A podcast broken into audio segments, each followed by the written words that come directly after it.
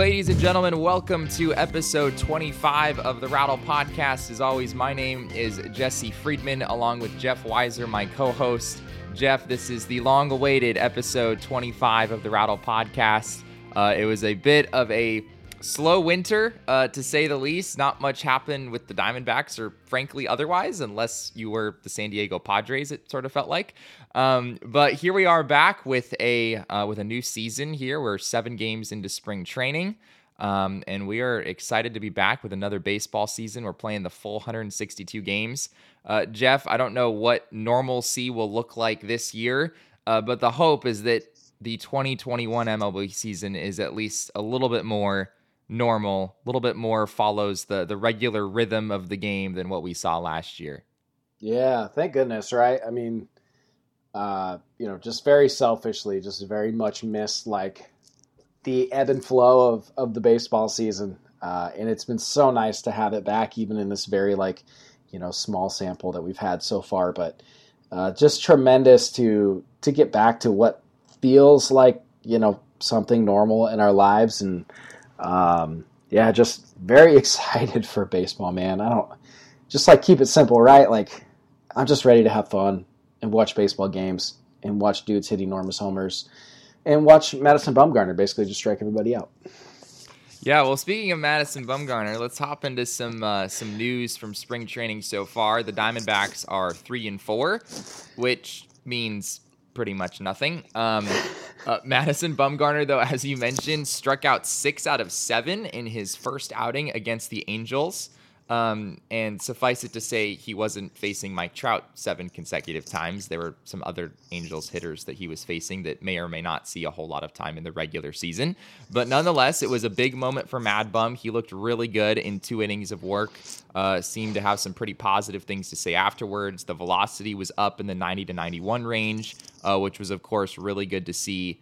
Uh, Jeff, I-, I get so much deja vu with Zack Greinke you, remember playing the Velocity game with Zack Greinke? yes. Every, every, year around this time, is he? Is it 88? Is it 89? You know, is it? Is it? You know, is it 94? And, and we're back in 2008 when Zack Greinke is, you know, a perennial Cy Young candidate. Um, and now it feels like we're doing the same thing with Mad Bum. But suffice it to say, you know, he did everything he could in in start number one, and and hopefully, you know, that that shows that that this offseason was a little bit more normal for him and hopefully it you know it stays that way. We don't have any hiccups in the season and uh, he can get off to a better start this year. Yeah i mean uh, the year is 2031 uh, zac gallen takes the mound uh, and everyone's you know looking to see if he can hit 87 on the radar gun uh, yeah it feels like uh, feels like we've been playing this game for some time oh but, goodness yeah, I, you know, the first pitch came in at 89, and I was like, okay. And I was like, there's 90, okay. There's like, okay, there's 91. I'm like, all right, yeah, we can like we can work with that. Um, especially considering where we are in, in his, you know, in his ramp up in his development to get him ready for the season, starting to stretch out. And if he's touching, you know, 90, 91, look like we can live with that. Uh, but I'd also suggest that there's a chance that he, you know, at times maybe turns that up to, you know, as the as he stretches out and gets comfortable, like maybe he turns that up to 92, 93 on occasion. Um, my guess is he's probably still going to sit 90, 91 a lot of the time. Yeah. Um, maybe 90, 91 slowly creeps to 91, 92. And there's a little more, little more there where he needs it. The, the biggest thing and the most impressive thing was he looked healthy he looked free. He looked easy. Um, he looked loose. He looked limber. He just he had that feel. Uh, he was putting the fastball where he wanted it. He threw some sort of uh, like front door cutters that were super nasty. Yeah. Um, right where he wanted them. And then he was burying his curveball where he wanted it too. And it just looked like he had everything clicking. Um, you know, Jon Jay hasn't been a good hitter for a really long time. Juan Lagares hasn't been a good hitter ever. Brandon Marsh has never played above double A. Um, but at the same time, you could see the makings of, oh, that looks like that could be like pretty effective despite yeah. not, you know, rushing up there in the upper 90s. So, um, yeah, a, plus, A plus outing for where we are right now. Yeah, it was good. Yeah, it was just good to see him look poised and confident, and and you know, I, I don't think in some ways it felt like it didn't even matter who he was facing. It, the, the reality was Madison Bumgarner struck out six out of seven hitters, and I think that's really all the Diamondbacks fans really uh, really wanted to see. Uh, so good sign there. Other news out of spring training: uh, Kole Calhoun uh, torn meniscus in his right knee. Uh, not ideal, but these things happen around this time of year. The outlook for him um, doing a little work on the interwebs. And from what we've heard on the Diamondbacks, uh, he had some sort of a procedure to kind of get things cleaned up. Um, roughly four to six weeks, it sounds like, to uh, to get back into um, back into the groove of things. So uh, that could put him only you know a couple weeks out past opening day. I've heard some people say you know opening day for him isn't out of the question. I'm probably going to basically put it out of the question. We know the Diamondbacks, they tend to, you know, play things pretty conservative um, when it when it comes to to those kinds of things, as as really all teams do. Uh, so I don't think we'll see Kole Calhoun on opening day, but the good news there is I think he could be back in relatively short order afterwards. Uh, Tim Locastro also has tested positive for COVID nineteen, uh, which to that I will say. Uh, get used to it to all of our listeners. These things are going to happen uh, throughout the season. We've seen it uh, in the NFL. We've seen it in the NBA, where you just every once in a while have someone take a mystery, you know, disabled list stint uh, because they get diagnosed with COVID and they have to they have to quarantine. This is sort of going to be part of the rhythm of the season. Um, but hopefully he is uh, he's doing well. From what I know, I believe he was asymptomatic. Um, so hopefully he makes a, a, quick recovery, can be back with the team, uh, hopefully in plenty of time for opening day. Um, other than that, Jeff, yeah, I mean, the three and four, seven games, you know, do with it what you will. Uh, I remember a, a, year not too long ago, I want to say it was 2016, where the Diamondbacks went something like 23 and five in spring training, and uh, we were all hyped up about it. And and you know the season started, and and they had one of the uh, one of the most underwhelming seasons that they've ever had. So spring training results are sort of a crapshoot. You're more looking at players than you are at, at record or really anything else. Um, but yeah, is there anything else that is that is stuck out to you so far in these uh, in these first seven games that we've seen?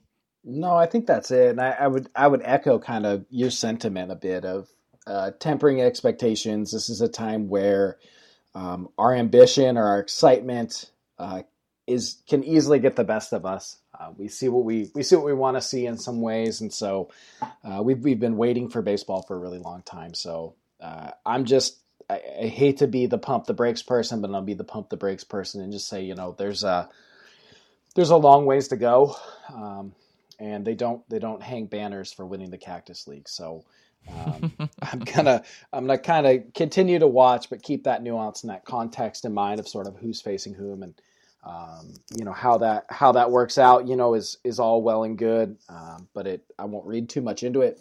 I do think Calhoun's injury is is interesting in that it does kind of open the door for uh, a bit of a shuffle, maybe to start the season, which yeah. uh, could be interesting. Uh, I'm I'm with you. I don't know that they rush him back for for something like opening day. Um, this isn't a 60 game season, so uh, the idea of you know well every game is so precious, we need him back immediately doesn't quite apply. They'll probably be better served to make sure that maybe he comes back during the second or third week of the season and is actually healthy and this is also a time when he was really supposed to be getting his at bats, really starting to fine tune things. Um, I know he's taken plenty of cuts in his lifetime. It's not like he's going to forget how to swing, uh, but he, you know, will miss a little bit of that, you know, ramp up time. So I wouldn't be shocked if if his return takes a little while and, um, you know, he misses a week or two to start the season, and that might, you know, provide some other opportunities for for Torey to sort of uh, mix up the the outfield rotation a bit. Yeah, I think uh, the the main name that comes to mind for me is Trayce Thompson, uh, which I know he's has sort of an issue where he has no options, which makes him pretty tough to carry on on the major league roster and, and bring yeah. into the season. So he's sort of behind the eight ball there. Uh, but he's looked good as I remember him looking good last spring training too. He hit a whole bunch of home runs and uh, it's been a good start for him so far. Uh, beyond Trayce Thompson, Ketel Marte is is raking so far in ten at bats or whatever it's been. Uh, I think he's six for ten with three doubles. I want to say. Um, so you know, for again, for what it's worth, um, you know, this is obviously going to be a big year for Ketel. Hopefully, bouncing back from last season, looked good so far, and very, very limited and, and somewhat meaningless uh, numbers that we have so far. Um, but good so far from him. Josh Rojas has hit a few home runs, which has uh, maybe been encouraging there. Um, but yeah, I think you I think you make a good point. You know, even if Kole Calhoun is is uh, you know not not going to be gone for months hopefully to start the season. You're probably going to have a, a window of maybe a couple of weeks where you're going to need to reshuffle some things around. So you know whether that's trayce Thompson or uh, you know one of the other outfielders on the roster trying to make the roster we'll we'll see how how things shake out there. Uh, another interesting storyline for me Jeff I want to get your take on this is uh, the the whole idea of how do you go as a starting pitcher from throwing, you know, 65, 70 innings, whatever it was last year in the shortened season, to suddenly trying to ramp up as if, you know, as if that didn't happen and in preparing for the full 162. You know, you think especially about the younger arms, like, you know, like especially a Zac Gallen here in Arizona you know what kind of effect is is this going to have on them and, and Torey Lovullo was asked about that recently in a press conference and he acknowledged that in fact he probably will have some sort of an innings cap on Zac Gallen this hmm. year mm. and as much as you know you our listeners probably hear that and may not like it too much um, and I mean I want to watch Zac Gallen pitch for you know 220 innings if I can but that that's probably not going to happen this year in his best interest. You just don't want to take that sort of a risk with especially such a young arm, an arm that means so much to this Diamondbacks organization moving forward. That that's probably not a, a risk worth taking. So, you know, whether that number for Zac Gallen is 150 innings or 170, um, or you know maybe even less than 150. You know, maybe he gets capped off and uh, you know in August or something if if the Diamondbacks aren't aren't doing too well. So it's a really interesting question, Jeff. You know, how Torey Lovullo sort of has his hands full here. You know, he has to try to piece together 162 games of starts, knowing that pretty much every guy in this rotation probably doesn't have quite as much in the tank as they normally would. Yeah, and it's it's interesting because it's not a local problem; it's it's a global problem uh, amongst sort of the MLB universe, right? And I think some of the teams that will maybe see less of the effect are those that did go deep into the playoffs. Um, teams like the Dodgers, where you know Walker Buehler got several extra starts and extra innings in last season, that maybe they feel a little more comfortable extending that. Whereas a team that you know, I mean, let's aside from Gallen, like even think of Bumgarner. I mean, not only was the season short, but he also missed like a good chunk of it. Yeah. Um, so, like, mm. what can you expect from that? I mean, uh, that's really going to be tricky. So, um, but yeah, to your to your question and to your point, I think they're really going to have to monitor this. I think it's something that virtually all teams will do. Uh, I think a guy like Gallen, you're just not going to take unnecessary risks if if you're up by six runs through the fifth inning. Um, that's why you pay relievers, and they need to do their jobs. And so you're going to take him out rather than trying to push him through the seventh. Um, if you if you have the hope of increasing the number of starts he makes, mm.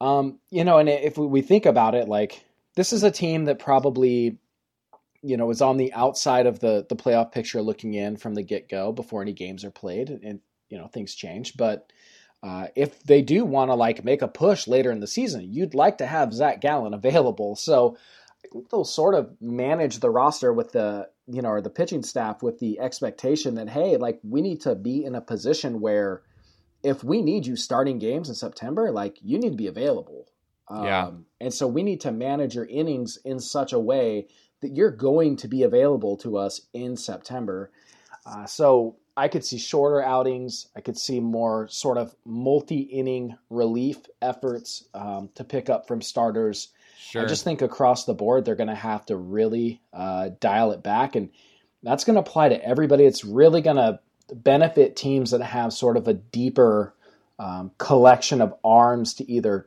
turn to in the fifth, sixth innings, you know, even the fourth innings at times, um, that can get them through two or three more innings, you know, and or guys, uh, teams with guys that they can call up and um, can fill spots later in the season without, you know, hopefully missing too much of a beat.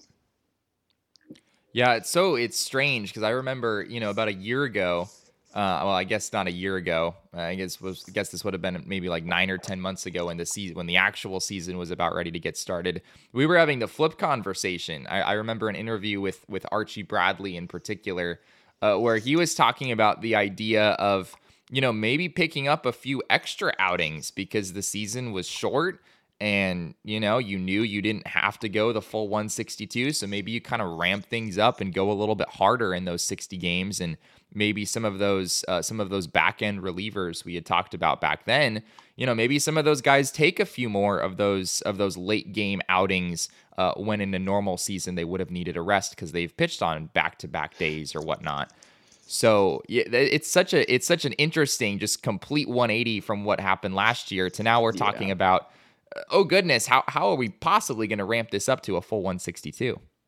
Yeah, absolutely. We've we've done that 180. you know, it's such a weird it's such a weird thing to wrap our heads around. It's it's going to take some some getting used to, probably for the pitchers as well. Um, I won't be surprised to see some awkward, you know, maybe not necessarily in Arizona, but just across baseball, some some sort of awkward moments of the manager coming to the mound and, and taking the ball where the guy's looking up and going, I've only thrown 75 pitches. like, what are you taking the ball for? Um, yeah. You know, I'm just I'm just getting getting warmed up. So, yeah, that's uh, you're totally right. We've done this we've done this whole 180 where it went from like, well, let's just just maximize innings from our very best pitchers, and now it's going to be we need to like shelter and protect these arms and you know, I think uh, the risk of injury for pitchers always looms large. I think probably never more so than now. Yeah. Um, so yeah, it's uh, it's going to be fascinating to watch. I think we're going to learn some lessons. You know, just as an aside, we we may learn some lessons about uh, pitcher management, workload management. Um, you know, and how those things sort of you know continue to evolve. We continue to learn more about that, but this may be an opportunity for us to really learn a ton. Uh, about pitcher injury, just because we have such you know such an anomaly in terms of uh, context for them. So definitely something to keep an eye on uh, for sure. It sucks, but it's smart, right? Yeah, right. It's one of those right. things that you. There's no no part of any baseball fan that really wants that, but it, it's just sort of going to have to happen this year. We're going to have to deal with it. Um, suffice it to say, the Diamondbacks, as far as their offseason is concerned, things were a little bit slow to develop, but they wound up making three moves for the major league roster, at least as far as I've counted. There were course, a plethora of moves, uh, you know, minor league deals and, and whatnot as well. Uh, but the three moves they made for the major league roster are as follows. They brought in Asdrubal Cabrera, um, who originally you you might think, oh, Asdrubal Cabrera, the, the great second baseman, the utility man second baseman, um, but he really hasn't played a whole lot of second base lately, which we'll get into uh, we'll get into a little bit later. Uh, Joakim Soria, uh, formerly with the Oakland Athletics, Diamondbacks brought him in on a on a one year deal. Uh, Soria is, I want to say he's 36 years old. I don't have the number mm-hmm. in front of mm-hmm. me. Um, he has been around for a long time, but he's also been a really pretty darn good pitcher. One of the more consistent relievers uh, in the game over the last 10 or 15 years or so. He's been around a long time. Uh, Tyler Clippard uh, is the last one. I believe that's the most recent move that has happened. Uh, Clippard, of course, this isn't his first stint with the Diamondbacks. He was with the organization back in 2016, uh, I want to say, in a season that didn't work out so well for Arizona, wound up being traded uh, to the Yankees at the trade deadline. Uh, but Clippard is also sort of the uh, the model of consistency, and, and, he actually his numbers in the last couple of years look even better uh, than than the numbers in, in, years prior. So Clippard, another guy, you know, in his 30s, but uh, somehow, some way, has, has been one of the more consistent relievers in baseball over the last five or 10 years. So, uh, Jeff, there's nothing particularly uh, super exciting here. Uh, they didn't break the bank. These are all pretty low key deals, single digit numbers. Uh, but nonetheless, you know, a pretty typical of, of Mike Hazen. And uh, you know, when I when I looked at the at the bullpen moves that they made, Soria and and Clippard, I actually like Soria and Clippard maybe a little bit more than than some of the uh, the bullpen moves that Mike Hazen has made in, in past years. Uh, there's some some good veteran presidents here, and there's also quite a bit of consistency. Uh, whereas it felt like with with guys from the past, Fernando Rodney, Brad Boxberger, Um, some of those guys that you know had had great seasons, but they were a little bit more up and down than Soria and Clippard. Yeah, I don't know if the clubhouse clubhouse had too much of like a Gen Z or like late millennial vibe to it, and so they just decided to only bring in guys that you know were born well before the advent of Facebook. Um, but yeah, it's uh like let's call it maturity, you know, or, or something along those lines. Where I think you're, I think you're kind of hitting on something there, especially with with Soria and Clippard. Um, two guys that you can really count on night after night to not necessarily be, you know, lights out, but you, you very much have a good feeling about what they're going to bring to the table. You know, uh, this isn't uh, this isn't you know uh, Fernando Rodney coming in, you know, with with the banana or whatever. Um, we're not sure what we're going to get. Um, so I, I I do feel like I do feel like there's there's some maturity in the approach. Um, there's a, a, real veteran presence and not in the joking way, but in the way of like these guys know how to handle their business. Um, and we'll just bring, you know, a reasonable level of, of performance and expectations with them. So I do, I do like it. Um, it's not flashy. I mean, I will say that it's, it's really not flashy, um, but yeah. it may be effective. And so, you know, both guys kind of do rely a bit on the ball being put into play to get outs. I mean, we can remember from Tyler Clippard, he generates a ton of fly balls. Um, yeah. But you know he generates the right kind of fly balls. He has a, a good changeup, and and he's able to get get the kinds of fly balls that are easy out. So. Um, and Soria just has a, a, tremendous track record of, of you know just general success. Uh, he's not ever really been Mariano Rivera, but he's also been a very effective guy for a really long time. So mm. um, I like it. I, I like it. It's not uh, it's not maybe the investment that I, I would have maybe penciled out myself. Uh, but considering how it all came together, there were things that needed to happen. There was so much depth available on the relief market. I still feel like they ended up in a fairly good spot. And as you and I have said, you know, in years past, if if there's a place where they need to go ahead and make another move down the line, the bullpen is the place to do it. Yeah, yeah, for sure. L- looking at, at numbers for for Clippard, I have him up here right now. He actually has been quite good. I, I don't know if if uh, you want to check some of the the back end uh, deeper analytics numbers on your end, Jeff. Uh, but Clippard last season, obviously small sample, 26 games, 26 innings, uh, but he had a .88 WHIP, uh, ERA of 277, four walks, 26 strikeouts. Those are pretty good numbers, uh, especially for a guy who's you know in his mid 30s. A year prior, uh, prior uh, to that, he was with Minnesota last year. He was with Cleveland in 2019. Uh, 2019, 62 innings. He only allowed 38 hits, uh, 15 walks, pretty low number, 64 strikeouts. Uh, not too bad there. And again, a whip underneath 0.90 at 0.85. So yeah. I don't know if if that's an aberration and it may be an unrealistic expectation to have for Tyler Clippard to uh, repeat those kinds of numbers, but it, it, at least on the surface, Jeff, it it feels pretty compelling to me. Yeah, I think if we look at sort of where that's gone, and this is kind of funny because it's, it sort of has changed since he was last in Arizona. Yeah, um, he's really sort of made a shift from like 2016 to present uh, where he's gone away from using his four seamer and has started using a sinker far more often, like twice as much as he uses his four seamer now. And huh. it used to be he used his four seamer like five to one to the sinker, and now it's flipped, wow. and now he's like two to one on the sinker to the four seamer. So, um, I, I think probably the the sinker and the changeup just play really really well off each other. He's not throwing the slider, you know, very much at all anymore and that's probably fine. Um, he is who he is at this point, which is a guy who who can strike guys out, um, but also will will rely a bit on the uh, on the soft contact, and so uh, that that profile of, of sinkers and changeups that look very similar out of his hand um, and have similar movement but move at different speeds.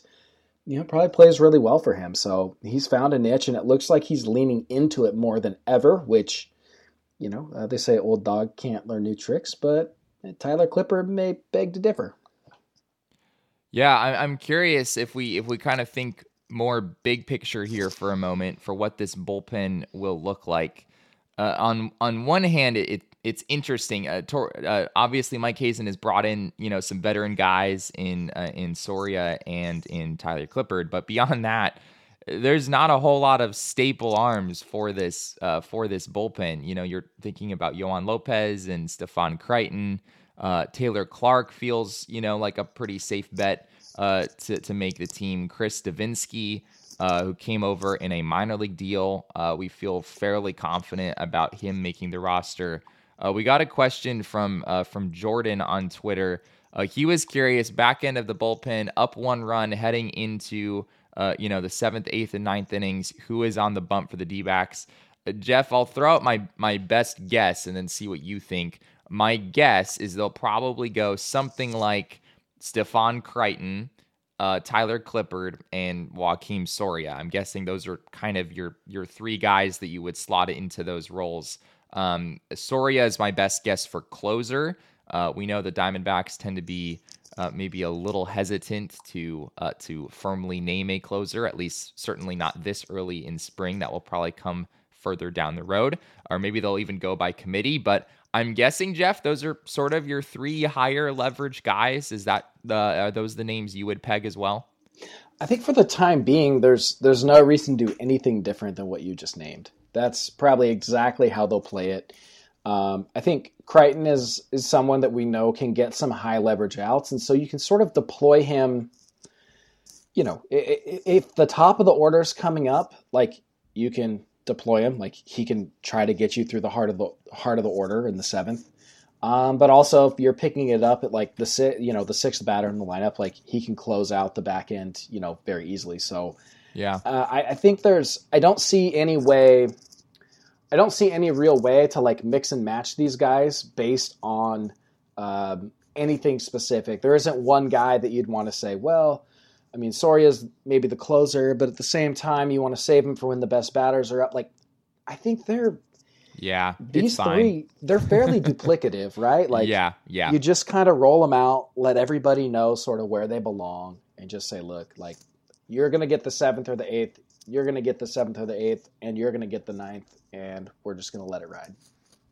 Yeah, I guess they're uh, all three of them, of course, are, are right-handed pitchers. So you yeah. you know there's there's a bit of a question there in the post Andrew Chafin um, world here for the Diamondbacks. Uh, Alex Young certainly figures to make uh, the opening day roster as a lefty. Um, uh, other guys who I didn't mention before, probably Kevin Ginkel uh, you mm-hmm. feel might have a, a decent shot to make it. But there, there's certainly some, you know, some some openings here. I know one guy that that uh, we've been talking about a lot lately, Jeff, is uh, JB Bukauskas, who of course came over in the Zack Greinke trade from Houston. Uh, he got roughed up a, a little bit in, in the minor leagues uh, back in uh, 2019. Obviously, last year there was uh, not much of any minor league action. There was no minor league action at all. Um, so a bit, of a lost season, although he was still getting reps um, uh, in, uh, you know, uh, playing, of course, just against his own teammates um, down in Arizona. So um, he's a guy, Jeff, that we feel pretty excited about moving forward potentially. And if I had to peg, you know, one name who might be able to overtake a Soria, Clippard, or Crichton in one of those back end roles, Bukauskas is probably the first name that comes to mind. He's exactly why I said for now. for now, these are the three guys that I would go with. Um, yeah, I think potentially moving forward, there's a chance that that that changes. Um, and and the Diamondbacks have always been pretty slow uh, to really like allocate saves towards younger players. Um, I think part of that is due to not wanting to, you know, uh, the more saves they sort of acquire, by the time you get to arbitration, you end up paying for those. Um, so I think that's part of it. I think they also just fundamentally, probably organizationally, prefer a, a more mature approach late in games. Yeah. Um, which you know has some merit, right? Like that's sure. not that's not for nothing. Um, but yes, I agree with you. I think I think that's probably the one guy who can maybe come in and really like mix it up and, and sort of change the outlook. Um, you know that that's a that there's potential there for for that to be kind of a big deal. Um, so he's probably the ace in the hole. I think if you're really looking at it, you know that's that's probably the one guy that could come in and really make a big big uh, a big change. Um, you know, a guy that that threw um, on the same day as uh, last Thursday, the same day as uh, as Bumgarner was Jon Duplantier, who came out and threw a few innings. Um, yeah, looked looked free and easy, like looked good. Didn't look like anything was bothering him. Um, you know, wasn't super sharp, but wasn't terrible by any means either. Um, you know, so he's maybe a guy that could give them a little bit of a boost, but I don't see him as being sort of like a back end guy. Probably he's probably more of uh, yeah. A piggyback type that that maybe helps you know get another guy out of the game sooner, a starter out of the game sooner. Um, and, and similar with maybe a guy like Humberto Mejia. I mean, his service time clock has already started. Yeah. Uh, and there's some that feel that he's better suited for a relief role anyways. So maybe the team makes the call and it's just, you know, by midseason is like, hey, you're just going to be a just going to be a reliever and we're going to move forward with that for now. So there's there are some young sort of uh, guys that I think were, were pegged as starting pitchers to begin with who could end up being a bit of a shot in the arm for the bullpen. Um, but otherwise, yeah, it's uh, sort of a who's who of random names, uh, like lurking lurking in the in the depth. Yeah, Bukauskas, that's the that's the name that uh, that we've been talking about a lot lately. Uh, he's had, uh, I think he's thrown just a couple of innings in spring so far, but for what it's worth, he hasn't allowed a hit or a run in his four strikeouts. So we're uh, we're a little excited about that mm-hmm. over here. Um, uh, beyond beyond that, that's the sort of the bullpen outlook. I think there's going to be you know, like normal, especially with this Diamondbacks team that is not really ever had a long term commitment to any particular relief pitcher. Uh, I guess Andrew Chafin is really the, the one guy that comes to mind who actually spent quite a bit of time here. Um, but beyond that, you know, expect it to sort of be a revolving door. Uh, you know, next man up. There's not a whole lot of guys in here who I would say have a firm guaranteed job in this bullpen. So it really is going to be based on results and and sort of how things play out. Uh, we got a question from uh, from Sean Rambaran on Twitter. Uh, what's your ideal starting rotation based on the limited amount of spring training we've seen? Um, Jeff, I don't know if I would even say the limited amount of spring training I've seen is really what I'm going to base my answer on. I, I, don't know. I don't know if there's a, a, whole lot to gain from you know the one or two innings we've seen from each of these guys so far. But I think the rotation has sort of been set from the beginning. I think we probably touched on this in our last show as well. I think you're talking Gallen, Bumgarner in some order. Of course, everyone's excited to see, you know, does Zac Gallen get the ball on opening day? It was interesting. He got the ball um, for their first spring training game, for what it's worth. Doesn't really mean anything necessarily. Um, and then backing him up, it's some combination of Luke Weaver, Merrill Kelly, and Caleb Smith. Uh, and I think that's barring injury, that's just sort of, you know, what it's going to be. Uh, it was good seeing Merrill Kelly pitch. That is uh, one one guy whose spring outing I will talk about quickly. Uh, he gave up a home run, but he had five strikeouts. Uh, velocity was up for Merrill Kelly, which was really good to see. Um, he's a guy, you know, coming off of thoracic outlet surgery. That is not a minor procedure. Um, and and historically it's been a procedure that pitchers have really struggled to come back from. Um, so really good seeing Merrill Kelly, even though he gave up the home run, he recovered quickly, struck out five. His stuff seemed good. Uh, Caleb Smith, I think, is just sort of there. Um, I think he's got a you know a really good shot to make the roster. I think he's got a really good shot to be in that rotation. Uh, we'll sort of see how he turns out to be as uh, the the resident left-handed pitcher along with Madison Bumgarner. Um, and then there's Luke Weaver, Jeff, and and Luke Weaver, I think you know, we all hope and pray that uh, that Luke Weaver is able to to figure some things out this year, following what was really a pretty tough season for him last year. Yeah, I agree. I, I think those five are the five. I, I, don't think there's anything that will change that unless there's there's an injury at play.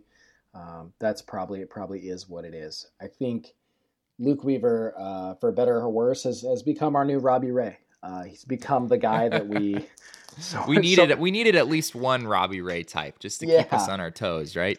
every team does, you know. You need that one guy that you just sort of pin your hopes and dreams on. Um, and so, yeah, I think he's the guy that you look at and just say, you know, I, I don't know with Caleb Smith. I don't know him well enough um, to really to really feel any certain way about it. I mean, I just feel like Caleb Smith is kind of a, a number four starter at this point.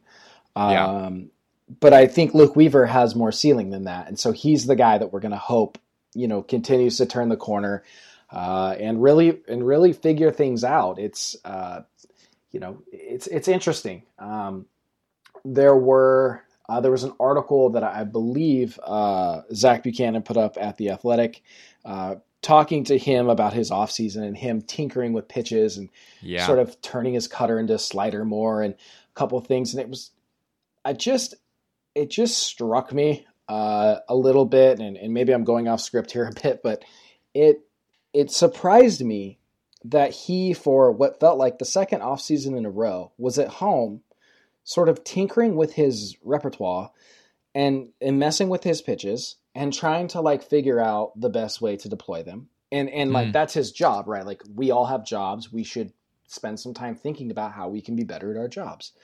Yeah. Uh, that doesn't surprise me. What surprises me is that how is how is so much invested in Luke Weaver and so much writing on Luke Weaver, and I read no mention of him like taking two weeks at Driveline or being put in a development lab where he or being issued a you know being issued like a Rapsodo device or something where he was at home and like you know we think about the way pitches are developed now. I mean they they really are almost developed in a laboratory anymore. yeah. Um, Mm. and here he is at home. Like I mean I again, I may not have the the full context, but it, it felt a lot like he was at home, like in his backyard, sort of messing with his grips and like you know throwing into a net. So Mm. um, I don't know. I just I don't know what to make of that. Uh, it just feels like there has been so much left on the table when it comes to Luke Weaver, and we still haven't seen the best of him. And so um, you know, it's not to say that what he did won't work. Maybe it does work. Uh, maybe it's helpful. So I Mm. keep my fingers crossed, but there's a ton riding on that guy. It's like dissecting cow eyeballs on the kitchen table or something Yeah. like that. With a steak knife, yeah. yeah, yeah, yeah. It's very uh yeah, interesting. Um yeah, we have a, a few other a few other interesting questions here. Kyle Collins asked a similar one about um about uh, projections for rotation, which we've covered. He also said um who are the young names to watch that might sneak in there this season. I think we've probably mentioned uh, most of those names. Uh, Corbin Martin is another one that I guess we haven't mentioned that we should. Uh, Corbin Martin, I think there's uh, a whole lot of potential there. Another guy came over in the Greinke trade, um, uh, coming back from Tommy John surgery right when they acquired him, so didn't pitch at all in 2019. And then last year, we expected to see him at some point, but unfortunately, uh, he had some some other hiccups in his return uh, from injury, and we didn't get to see him last year. But hopefully, Jeff, this is the year uh, that I'm I'm excited to see what uh, what Corbin Martin has to offer. Um, he's uh, by all means, by all accounts, what we've heard is that the Diamondbacks really wanted to acquire Corbin Martin for quite some time. The Greinke trade finally opened the door for them to do that. And he's sort of a guy that you hear a lot of different opinions on. Um, but everyone seems to think he's a he's a totally viable major league uh, major league starting pitcher, uh, at least as long as the injury concerns work themselves out. Um, but I've seen people say he could be an ace. I've seen he could be you know a number three, number four starter type. Uh, what are we expecting to see from Corbin Martin, Jeff? And I'm curious if you have any other any other names to throw out there that could peek into the starting rotation. Uh, if you have any of those as well. Yeah, definitely. I think when it comes to Corbin Martin, I think the the thought process, or, or at least you know, sort of where our hopes are, is that you know he is sort of more of the two three type of of starting pitcher. Um, I think you see what Zac Gallen is. I think you can pretty safely call that a one. Um, there aren't a lot of those in baseball, so hoping Yeah. for another one of those seems like asking too much. Uh, if you stumble into it, great, but uh, I'm not gonna I'm not gonna bet on it. But I think Taylor Clarke, or I'm sorry, excuse me, Corbin Martin has a chance to, uh, you know, to be you know maybe just a notch below that, and so th- there's a chance there that if, if it all comes back together, he's he's kind of a, a two three type of of starter. Um, you know, a guy that's well above uh, major league average, uh, and and really can become like kind of an anchor for the rotation. So. Um, Yeah. he's not he's not that young anymore. I mean, he's 25 now, uh, and so it's time for him to sort of put his foot on the gas. Um, as it as we think about some some other um, prospects who may come up, um, I'm not going to. I don't have a ton for the rotation. Um, Yeah. I think it's going to be interesting to see how they manage that, given our previous conversation around um, probably needing some more arms, like come Yeah. later in the season. So there are Mm. some considerations there, but there are some some guys who I think that are off the 40 man roster right now. And if the team really wanted to get aggressive, which I'm not sure they will, but if they wanted to, some guys that I think could make uh, that are prospects that could make sort of more like bullpen type impacts. Um, there are a handful of guys that they have drafted as starting pitchers who've had maybe kind of a rough go yeah. uh, in that starting role, but have really, really big stuff. Um, Ryne Nelson is one of those guys who has big time stuff. Mm. Um, Conor Grammes, we've heard, is you know can touch triple digits. Um, Drey Jameson was a, a 2019 draft pick uh, and probably stays as a starter. But if you wanted to call him up later in the season as a reliever, he has stuff that that plays. We've seen Levi Kelly's stuff play yeah. um, pretty excitingly. Uh, and even a guy like maybe like Matt Mercer, um, someone where you just say, "Hey, we're going to have you throw your two best pitches and scrap everything else and just go out and throw hard." there are some guys here. Um, they're not going to show up on a lot of the top prospect lists. They're kind of buried, but if you were looking for big stuff that might play in the majors sooner than later, uh, those are some sort of on the edge guys that uh, mm. you'd have to make 40 man roster space for. But I think in the right scenario, you know, come the end of August into September, uh, those are some guys that could could give maybe a very interesting look to the bullpen in more of a uh, you know more of limited limited outings, but uh, throwing hard and bringing kind of an element that that isn't currently present. Hmm. Yeah, that's good. Um, uh, we have another question from uh, from Patrick on Twitter. Uh, he asked us uh, possible replacements for Kole Calhoun, uh, which we discussed earlier. He also asked, "Do you think Dalton Varsho makes the roster?" Um, and says he's one of the best uh, prospects in all of baseball, in his opinion, which we of course would agree with. Um, yeah, yeah. What um, Dalton Varsho, obviously last year, first season, sort of uh, sort of just thrown in in a really, really bizarre year uh, yeah. for everyone. And, uh, you know, he showed flashes here and there. Uh, I wouldn't say it was, uh, you know, a failure of a season by any means. Uh, a lot of guys, you know, especially, you know, people like Varsho who are, you, you know, have big expectations on them, but are also really, really young. It can take, you know, a year or two. Uh, to kind of adapt to uh, to major league pitching, uh, and whatnot. He was also sort of thrust into um, a position he wasn't super familiar with, played a lot of center field. Um, so I think there was quite a bit going through Dalton Varsho's mind last year, to say the least. I don't know if we can really uh, hold these uh, hold these results to him too hard. Um, but uh, but yeah, I mean, I would say, at least in my opinion, Jeff, I, I would be pretty surprised if Dalton Varsho didn't make the opening day roster, just given uh, his track record, the fact that he is, you know, a pretty big time prospect here. And I don't think he really has a whole lot else to learn at the minor league levels. He seems to have sort of uh, checked all those boxes and is ready to, to try to just get some more reps here at the major league level and uh, hopefully can figure some things out sooner than later. I think the injury to Kole Calhoun really opened that door. Uh, yeah. If if it weren't for that, I'd say it might be a little fringy. Hmm. Uh, But given that Calhoun will probably miss some time, I think Varsho is probably the biggest beneficiary of that. Um, and so he probably makes the most sense. Uh, he is he's really talented. He's really versatile. Even last year when he struggled, he has he had consistently really solid at bats. Yeah. Um, there were times that he stung the ball and just hit it right at somebody. Um, totally. So it doesn't show up, but I think that he's a significantly uh, a significantly better player than his his stat line would have showed last season. So uh, I think he's he's the beneficiary there. I think one one thing that's interesting with Varsho is have we just thrown have we just like ruled out that he's not a catcher anymore? Like yeah, is that decided? Because if there is a reason to send him down, and maybe he's a guy that goes when Calhoun comes back, do they plug him in back behind the plate more often, or does he go to Reno and just start in center field every day? Um, mm. Be very interested to see, even when he's not in the majors, where he logs his innings because uh, it seems a bit like the towel has been thrown in on this idea of him of him catching with any sort of regularity.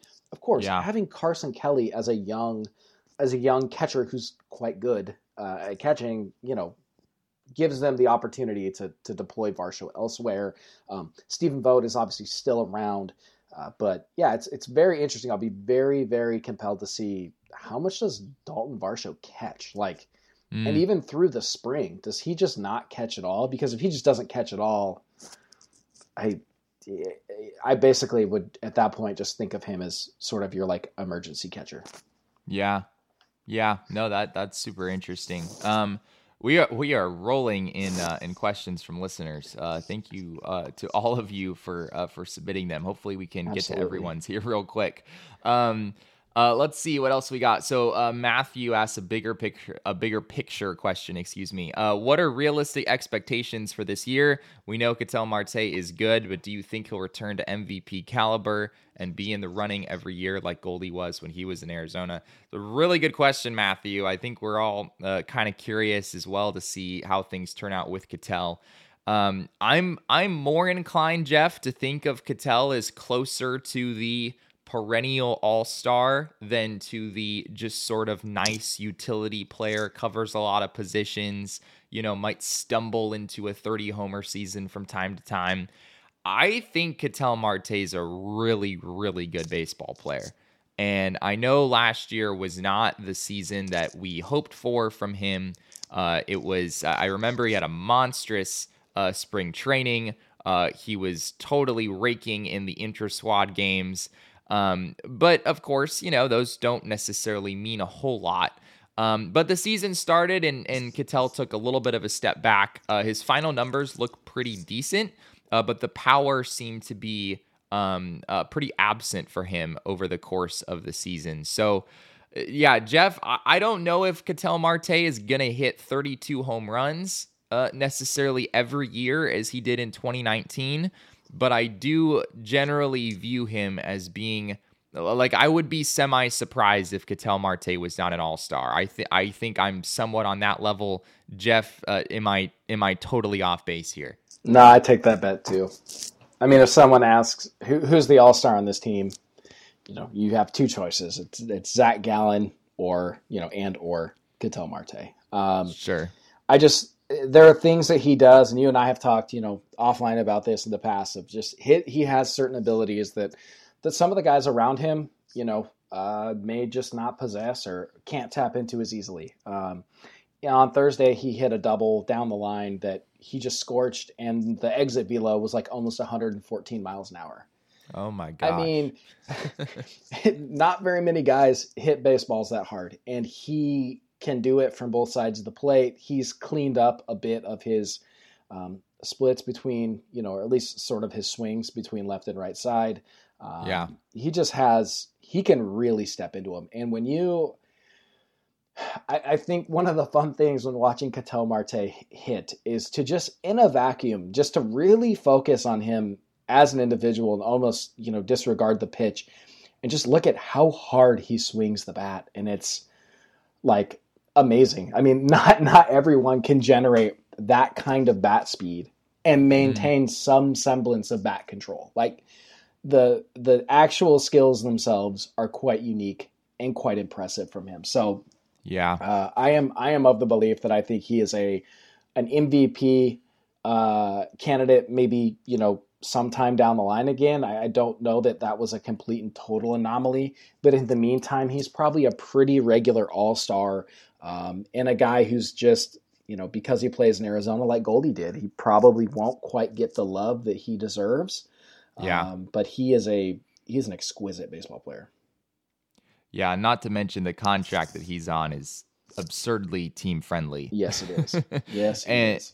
and on that on that note, I want to also touch on Matthew's question. You know, what are realistic expectations for this year? Think a little bit big picture for a moment we all know what the Dodgers and the Padres have been up to, right? The, the Diamondbacks, let, us face it, frankly, baseball is a crazy sport. I, am not going to rule anything out. You know, it's possible that somehow the Diamondbacks turn out to be better than than both of the top two ranked teams in all of baseball in a lot of the power rankings that I've seen. Um, I, don't think that's likely though. I, I think you're probably looking at a at a wild card Um, hopefully, a valiant wild card effort that keeps the Diamondbacks in the mix, that keeps them relevant.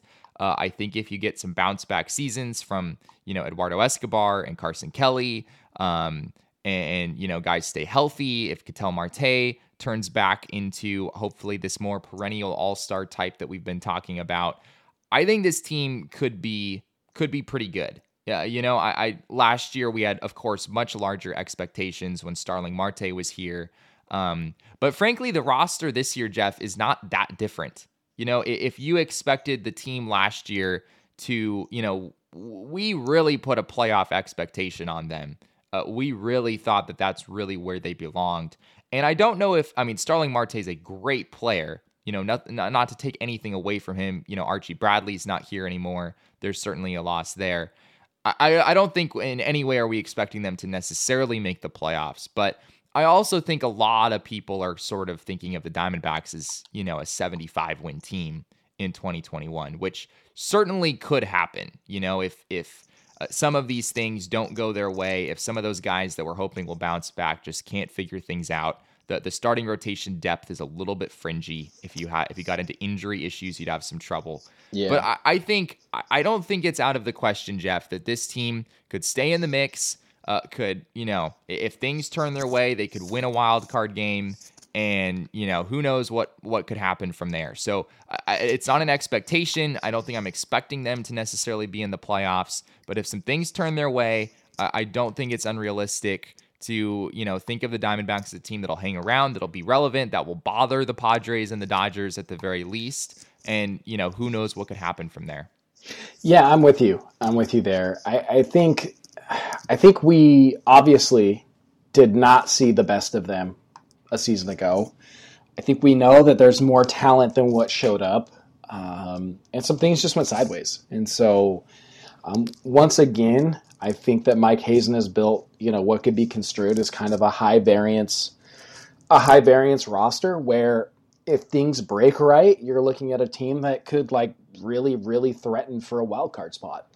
Yeah. And if things go poorly, they're selling by the middle of July. And so, you know, I, I, have a hard time. And, and almost the worst thing that can happen is that they are like between those two outcomes. Like you'd almost prefer that it's like one or the other. Yeah. Like either start retooling for the run a couple of years down the line or, you know, let's let's go for it. But uh, sort of the middle is is really a, a bad a bad spot to be. Uh, but I think I think they they can stay in the mix. I think there's enough talent there to stay in the mix, uh, but they really are going to need, you know, they're going to need the Escobars to show up. They're going to need consistent production from Peralta. Ketel Marte is going to have to be a no doubt All Star. Um, the rotation is going to have to to perform as we know it can, but it, it really can't let up. Um, they're going to need some. They're going to need some uh, some breakouts along the way as well, and I, I think it's a pretty narrow, a pretty narrow, uh, you know, avenue to to get to a to a wild card spot, but I don't think it's out of the realm of possibility. Mm. Um, I think it's something that, that can be achieved, and let's not forget, um, like the whole NL Central just like sat on its hands all winter. I mean, there's not a ton to really be terribly afraid of there. Like most of those teams are not wildly better than the Diamondbacks. Yeah, um, true. And the NL East is is a pretty a pretty strong division, but maybe it beats up on itself, and, and injuries happen in places. You know what happens when when some of those guys go down. So um, I think there's I think there's a path for it. I just I don't see it as the most likely outcome, but I think there's a path for it. And you're right, they're going to be staring up at uh, the Dodgers and the Padres the whole season, and that's just the way it's going to be for the for the next little while. But um, you know, this is a team where if they don't make the playoffs but still finish 500, to me, I would feel like that was a fairly successful season. Would you? Yeah. Would you feel the same? Yeah, I think so. Uh, I don't want to. I don't want to admit it. I don't. I don't want to acknowledge that 500 is is good and successful. But yeah, I, I think uh, frankly that's that's around where they probably belong. And you know, the the good news is that this is not a long term rebuild right. that I think we foresee happening here. You've got a top five, maybe top 10, somewhere in that range farm system. A lot of exciting young players sort of in the mix here. This is not the moment where the Diamondbacks recognize what the Dodgers and Padres are up to, which granted is sustainable. The Padres did not just push the chips in for one or two seasons. Nope. You know, they they have a long a long standing team that will contend, I think. But but this is but from the Diamondbacks perspective, it makes no sense for them to sit on their hands and wait five or six years before trying to push the chips in because you've got Ketel Marte here on the aforementioned absurdly team friendly contract. You've got Zac Gallen here on an absurdly team friendly contract. And you've got a really good farm system with some of these guys knocking on the door in the next two to three years. It doesn't make sense for the Diamondbacks to wait five or six years from now. So I think Mike Hazen knows that. I think he's a smart guy. I think he wants to win. I don't think a rebuild is the plan here, but you know, sometimes you have to go through a few seasons of uh, maybe the Diamondbacks will be spared of, you know, having a, a season where they lose 90 or 95 games, hopefully. Um, but sometimes you have to go through a couple years of, you know, just kind of being okay before you can, you know, really push the chips in and get back in the mix. Yeah, I think so. I think that's where they're at. I think they're going to continue to sort of, you know, sift through the pieces. I think they'll continue to use like this year and the next few years to really find out who's for real and, yeah. and, sort of where they are going to need to make investments. You know, is is uh, is there more for Caleb Smith, or does he just kind of you know finish his service time out you know while he's under team control and, and then go elsewhere mm. or is that someone that, that turns the corner you work with and you're like hey we, we actually we want to extend this guy um, yeah I think similar can be said for, for maybe Luke Weaver. Um, you know, I, there's a whole bunch of guys I think they can kind of sort through. And I'm thinking not just this season, but in the next year or two, um, guys that will come up and, and they'll have a chance to sort of evaluate and see who really is going to be a core piece of the team. Yeah. You know, two, three, four years from now. Um, because I think that's kind of what they're building towards. Um, mm and that's what they need to sort of build towards. They're they're just you were absolutely right. The Dodgers have a developmental pipeline and enough good young players that they're not going to disappear. The Padres did not make a one year splash, as you said. You're absolutely right about that. It's going to take time to to build a an actual like like a real real in depth, uh, you know, well balanced baseball team to contend with those guys. So uh, mm. I think that's the path that they're on and there'll be time to spend money, but now is probably not quite it. I think they'll continue just kind of sorting through what they have and trying to improve and get better every day, and and um, you know build build for the future, but you know certainly not throw the towel in on the short term. Which, as someone who sits down and watches a lot of of Diamondbacks games, I can appreciate because man, it would be really hard to watch them if they were just like only trying to win like 60 games a year. yeah. Yeah. That that's one thing you'll have to say about this Diamondbacks franchise is you you I feel like I feel like there are a lot of teams in baseball who have just full on without saying it, but full on just sort of made it abundantly clear that they were not really trying to win games for at least a span of 2 or 3 years. And that really hasn't happened here. There have been seasons where in reality it turned out that they really were not going to be winning any games. Yes. But but it was never the plan from the beginning. We, we've really never, in the history of the Rattle podcast, we have never had, you know, an opening day that we weren't at least curious about, you know? Yeah. Like, hey, you, you don't really know what could happen. Baseball is a weird sport and and sometimes crazy things happen and you know your team can can you know win five or ten games more than you expect them to and that's enough to to kind of make a push uh, and make things interesting so uh, yeah, it'll be fascinating to see how things play out. Um, well, we've got to get going. We're up over an hour, which it's amazing, Jeff. I, I swear we talk about how there hasn't been much that's happened, and then and then we easily fill an hour of productive Diamondbacks talk. It's incredible. Uh, we appreciate all of you for uh, for sticking around with what's been a longer episode for us here. Uh, Want to acknowledge uh, Desert Dog uh, 6969 and Manny G also on Twitter who asked us a couple of questions about prospects, which I think we touched on. Um, uh, there's certainly a lot of guys uh, that are, you know, sort of a neck in a next man up sort of position, uh, and it'll be interesting to see, uh, you know, whether some of those names that you mentioned earlier, Jeff, can uh, can flourish this yeah. year. Um, but yeah, we're going to go ahead and uh, wrap episode 25 up there. Once again, thanks so much for listening. We really appreciate you sticking with us here. Uh, as always, you can find us on Twitter at, at the rattle az. Um, you can find Jeff at, at outfieldgrass24 or myself at, at Jesse and Friedman. We'd love to interact with you over there as well. Uh, over on our website, you should check that out as well, therattle.net. Um, our colleague Joshua Inman has been a rock star over these last couple months and has written a lot of really great stuff. Um, so be sure to check that out. At some point, we're going to have to coax Joshua into joining us on the podcast. Yep. See if we can make that happen at some point. Um, but yeah, he is a, a brilliant young baseball mind. You won't want to miss his stuff over on our website at therattle.net. Uh, but with that said, uh, for Jeff Wiser, my name is Jesse Friedman. Thanks so much for listening here to the Rattle Podcast. And we'll be back again soon to talk more about this 2021 season.